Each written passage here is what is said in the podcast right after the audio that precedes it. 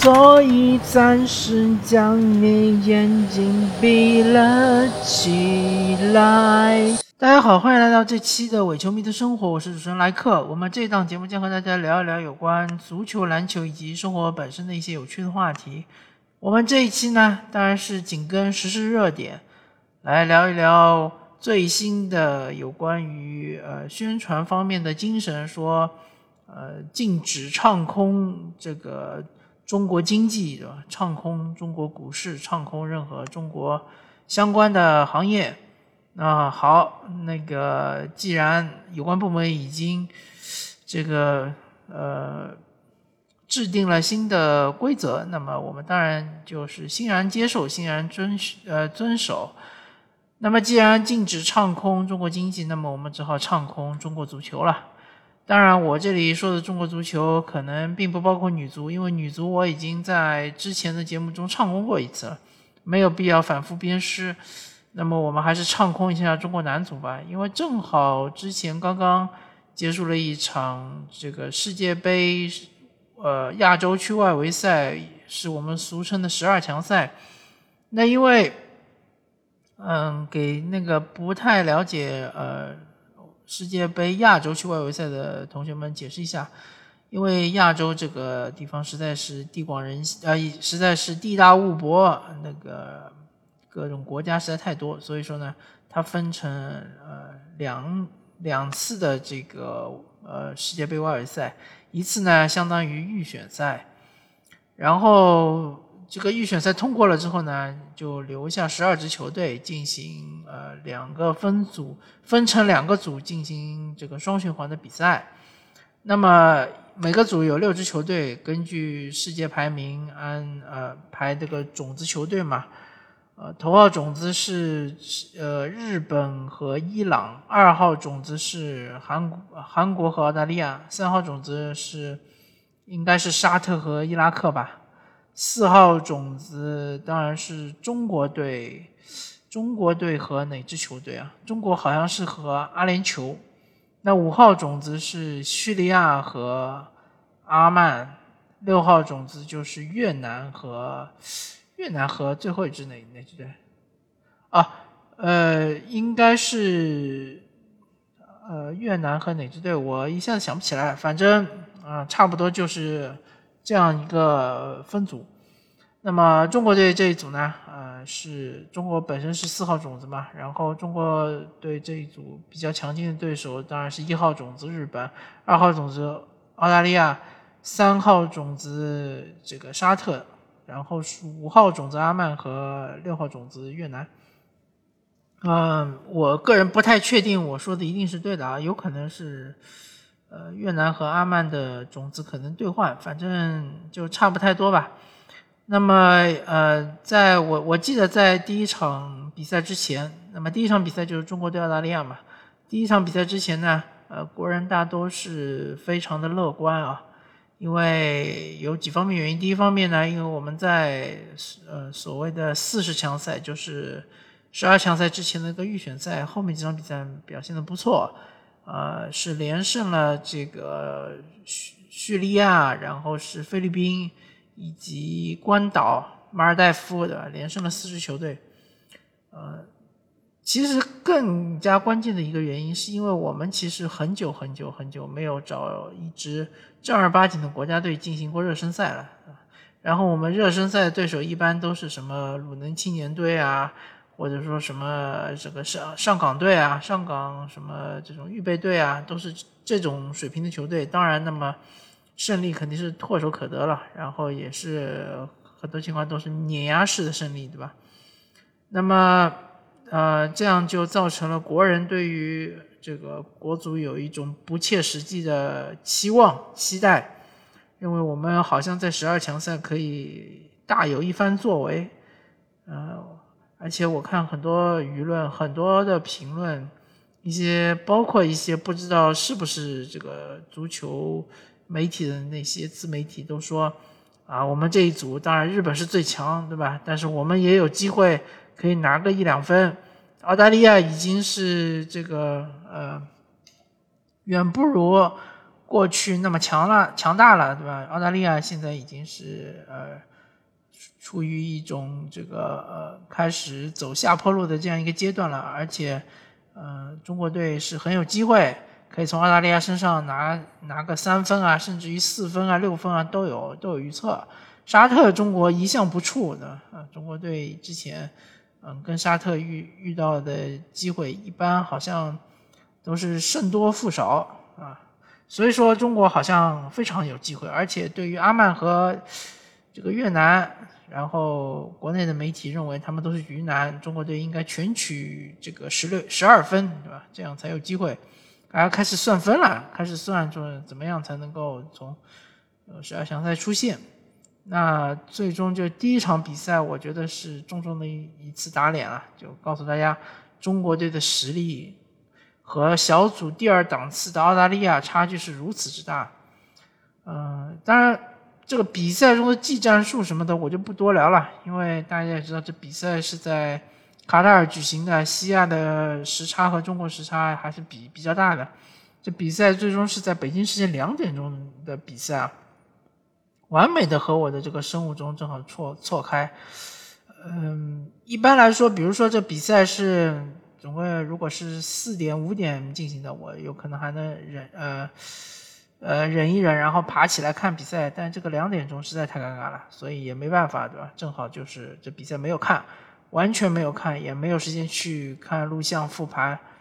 那么我我主要想聊一聊，就是嗯这个。大家对于中国队不切实际的这种期望，以及在中国队输了比赛，而且是惨败之后，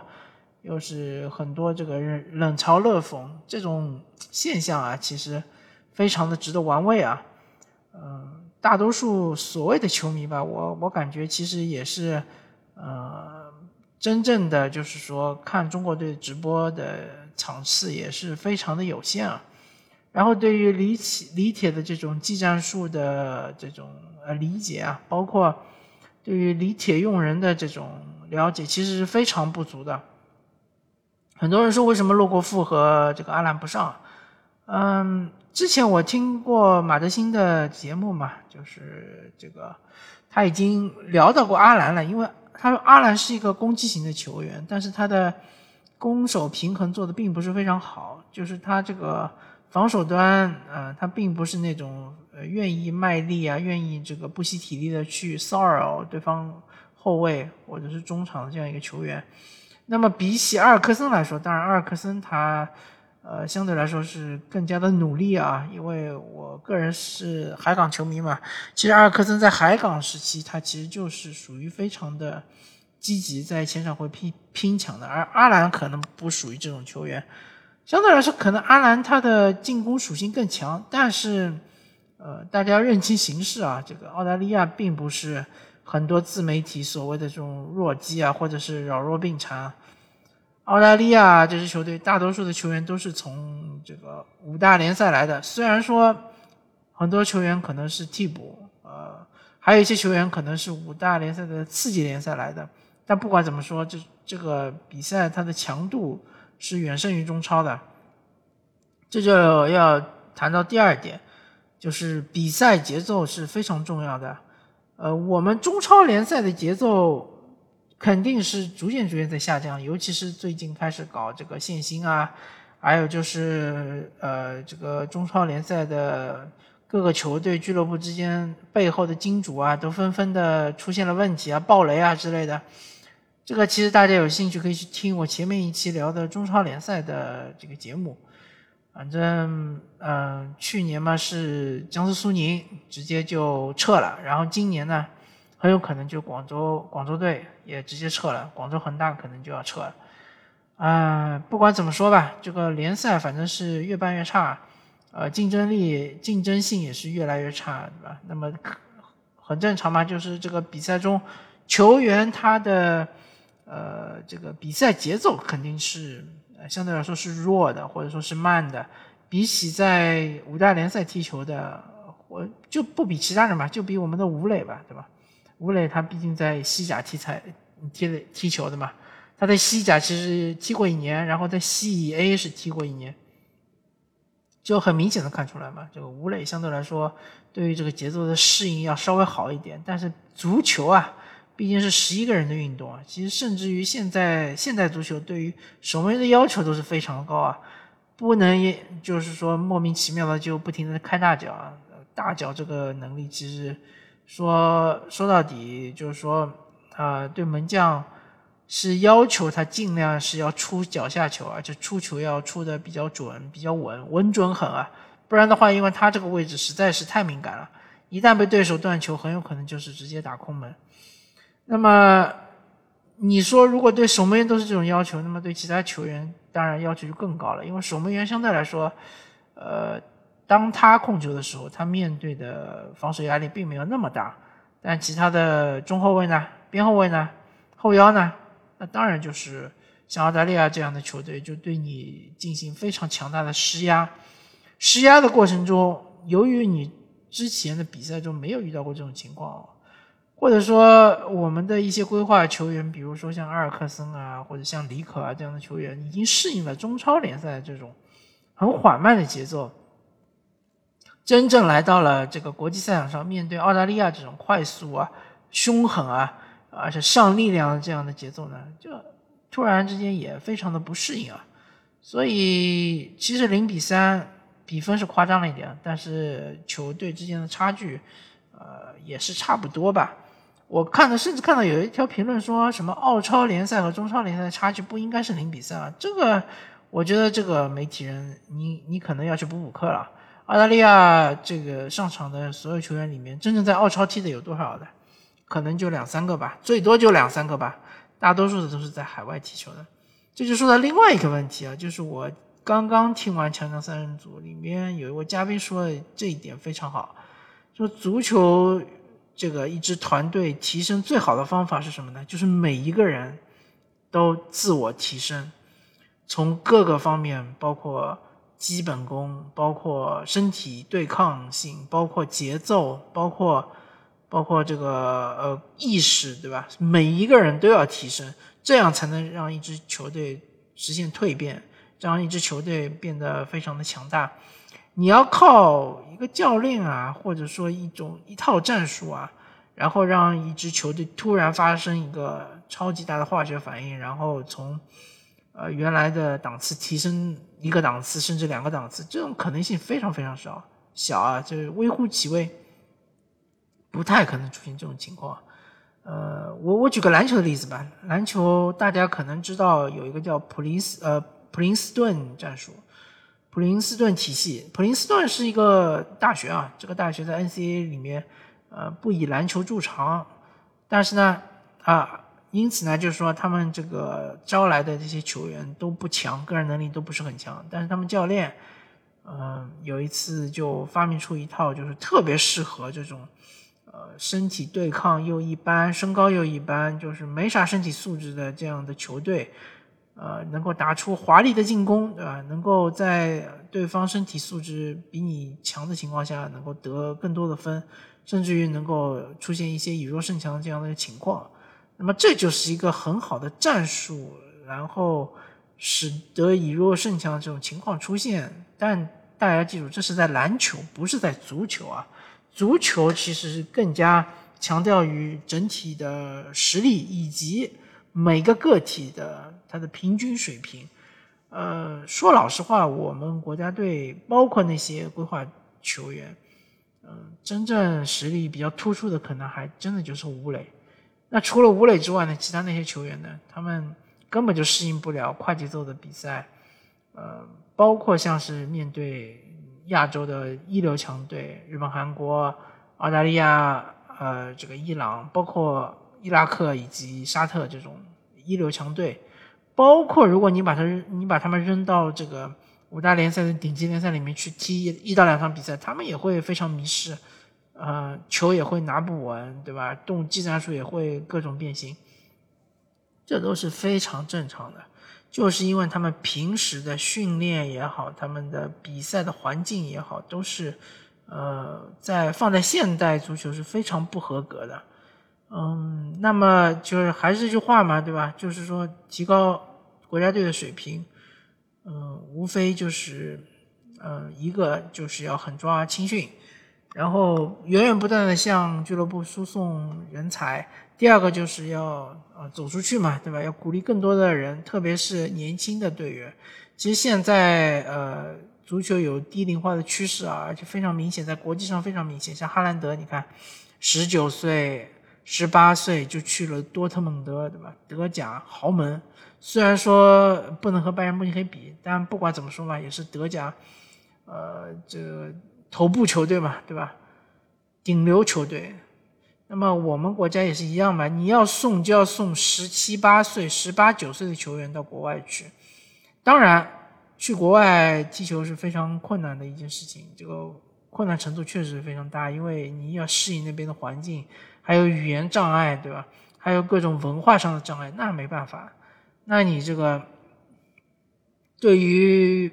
嗯国家的足球水平来说，很有可能就是说你送出去。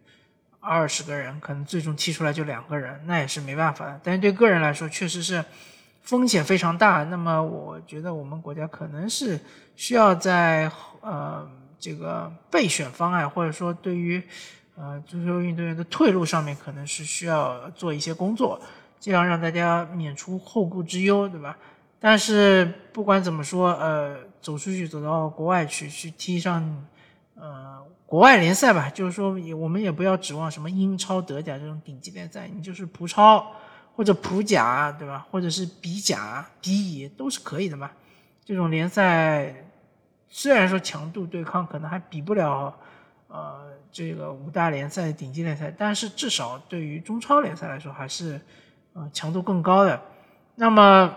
呃，另外一方面说提高我们国家自己的联赛的水平，但是现在看来好像。非常困难，因为很明显嘛，其实十年，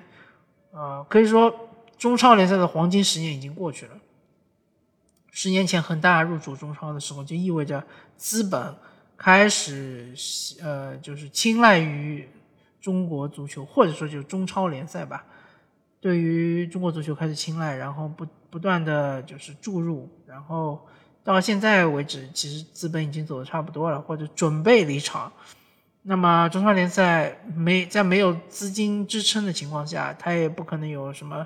呃，就是嗯，不可能有大笔的这种赞助费，对吧？或者也没有什么大笔的这种转播权、转播费，也不可能签这种大合同，什么十一年一百亿的这 NFL 的和这 ESPN 签的这种合同，也是不可能出现在中超联赛。所以接下来中超联赛何去何从呢？其实。嗯，也是非常的，呃，我个人是比较悲观的，所以说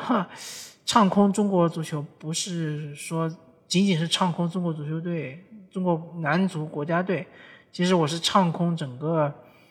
嗯，中国男足，包括青年队、少年队，包括中超联赛、中甲联赛、中乙联赛，甚至中冠联赛，对吧？全部都唱空啊，因为。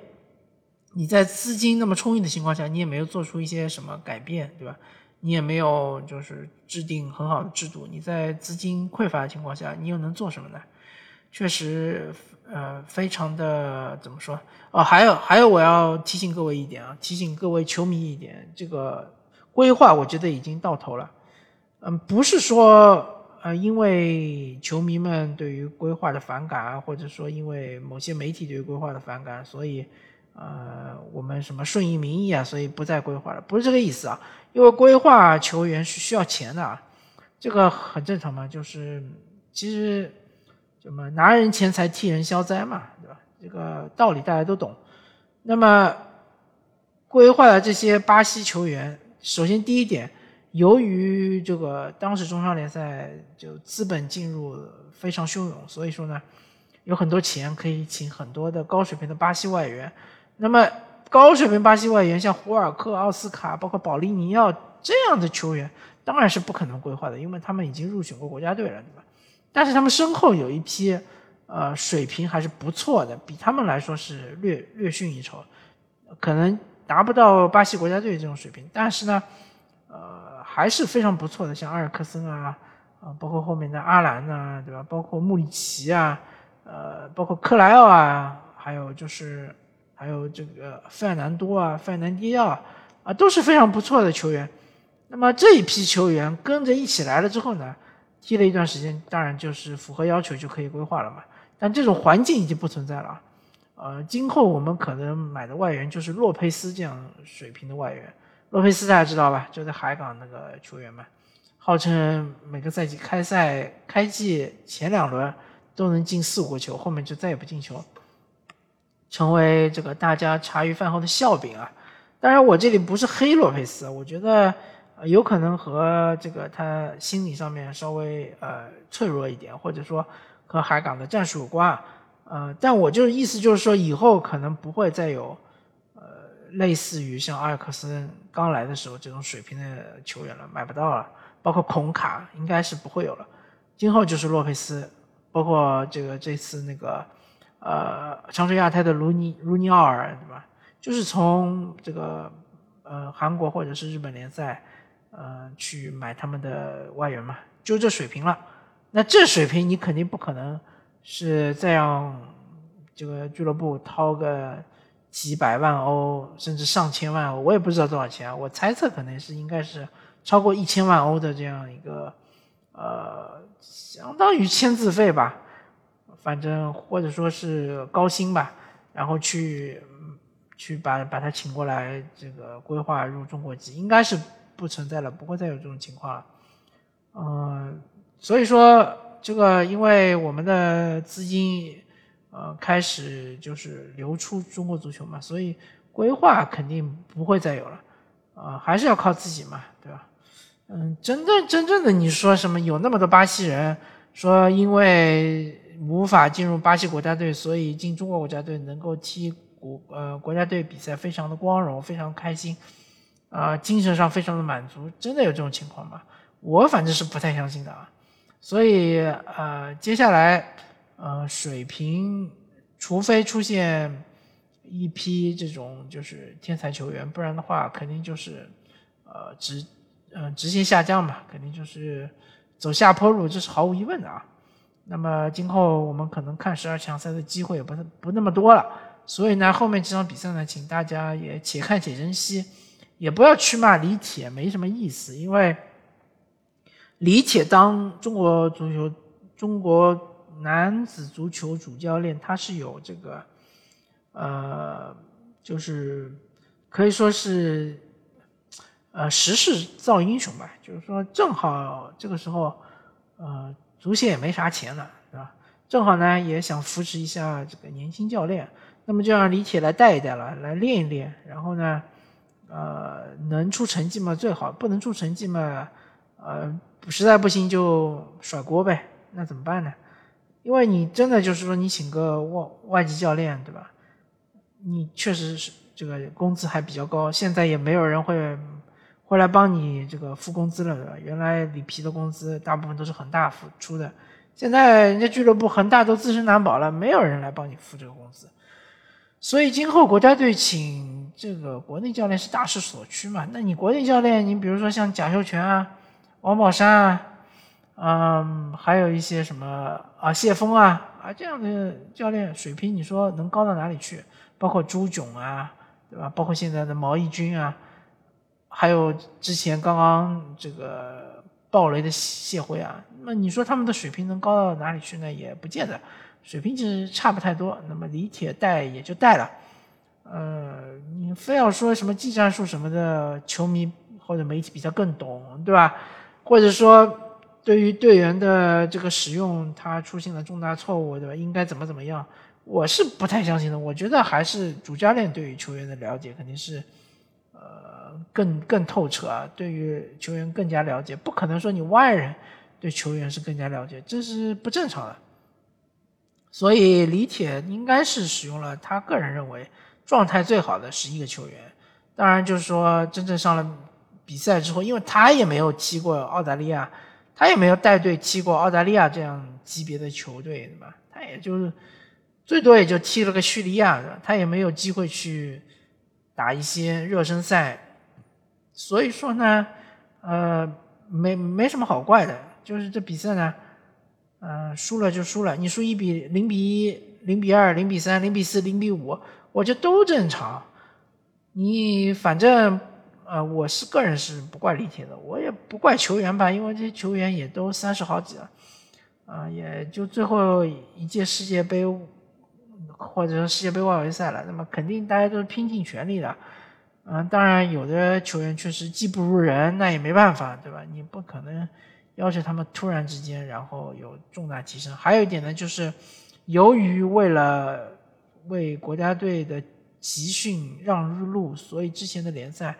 啊，非常非常的密集，啊，大家很多人说啊，不对啊，你个中国中国国家队好像是，呃，报道然后集合的时间远远的早于澳大利亚队，那其实还是不一样的，因为不管是英超、德甲、意甲，现在还没有到一周双赛的最累的时期啊，还是联赛刚刚开始，大家的体能还是非常充沛，再加上之前刚刚是体能储备过，因为大家都知道嘛，每个联赛呃。开赛之前，每支球队都要做体能储备的嘛，所以说体能特别的好。而我们国家队这些球员都是联赛已经打了一半了，而且中间一段时间又是不停的一周双赛，一周双赛，有点像这个圣诞赛赛期的这样一种强度非常的大，所以对于他们的体能消耗确实很大，恢复起来也没那么容易，所以各种原因吧，情有可原。那么。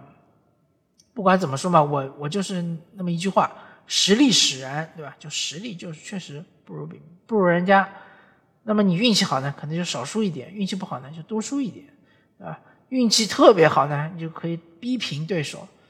啊，至于说你应该是和对手打对攻，还是应该这个龟缩防守，我我就这么说吧，如果以我们和澳大利亚之间的实力的差距来说，你就是龟缩防守，你也防不了九十分钟。绝对的，因为防守对于球队来说体能消耗更大，